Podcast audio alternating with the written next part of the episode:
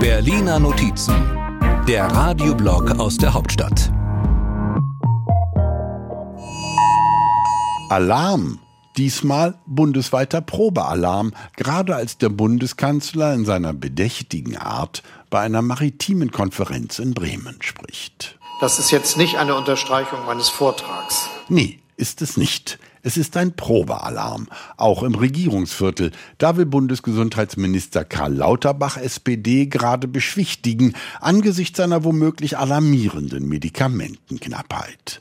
Sein Pressesprecher ist noch bei der Begrüßung. Gleich, das ist der bundesweite Alarm, wunderbar. Alarm ist bei mir noch nicht angekommen. So ist das eben, Herr Lauterbach, wenn ausnahmsweise mal andere Alarm schlagen. Damit hat auch Bundesinnenministerin Nancy Faeser SPD Sorgen.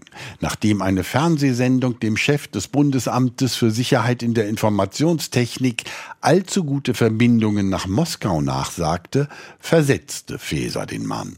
Nun gibt es Streit darum, ob es sich dabei um einen Fehlalarm handelte und die Sache gar zur Affäre geworden ist.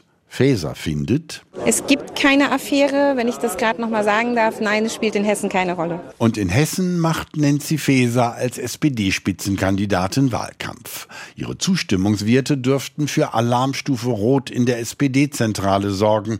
Sie sind nämlich im Keller. Und in Deutschlands Kellern herrscht seit dem Heizungsgesetz ja ohnehin ein gewisser Alarmismus. Wo war ich? Ach ja, beim Alarm hier von SPD-Generalsekretär Kevin Kühnert, weil die CDU im Thüringer Landtag auch mit AfD-Stimmen ein Gesetz verabschiedet hat. So viel Macht hatte die AfD noch nie, wie ihr die CDU in Thüringen zugestanden hat. Alarmstufe Blau. Steht die sogenannte Brandmauer nach rechts, von der die CDU mal geredet hat, nun, oder steht sie nicht? Dazu hält die CDU-Spitze sich auffällig zurück. Der Altvordere Armin Laschet harmlos. Ich finde, die Brandmauer muss stehen. Man darf mit diesen Leuten weder reden noch kooperieren. Aber dass die mal bei einem Gesetz zustimmen, das passiert überall in Deutschland, übrigens allen Parteien. Nur, dass es diesmal eben nicht einfach so passiert ist, sondern Absicht war. Alarm, Alarm. Denn das ist erst der Anfang, jedenfalls wenn es nach AfD-Chef Tino Krupalla geht. Wir streben in Sachsen die absolute Mehrheit an. Wir wollen dort allein regieren, dann stellt sich die Frage einer Koalition überhaupt nicht. So gesehen sind die aktuell guten Umfragewerte nur eine Art Probealarm, womit wir wieder zum Ausgangspunkt zurückkommen. Nämlich als der Bundeskanzler in Bremen sich auch durch die bundesweite Alarmübung nicht aus der Ruhe bringen ließ. Ansonsten möchte ich das an geeigneter Stelle jetzt immer, wenn ich irgendwo in Deutschland Ja. bin.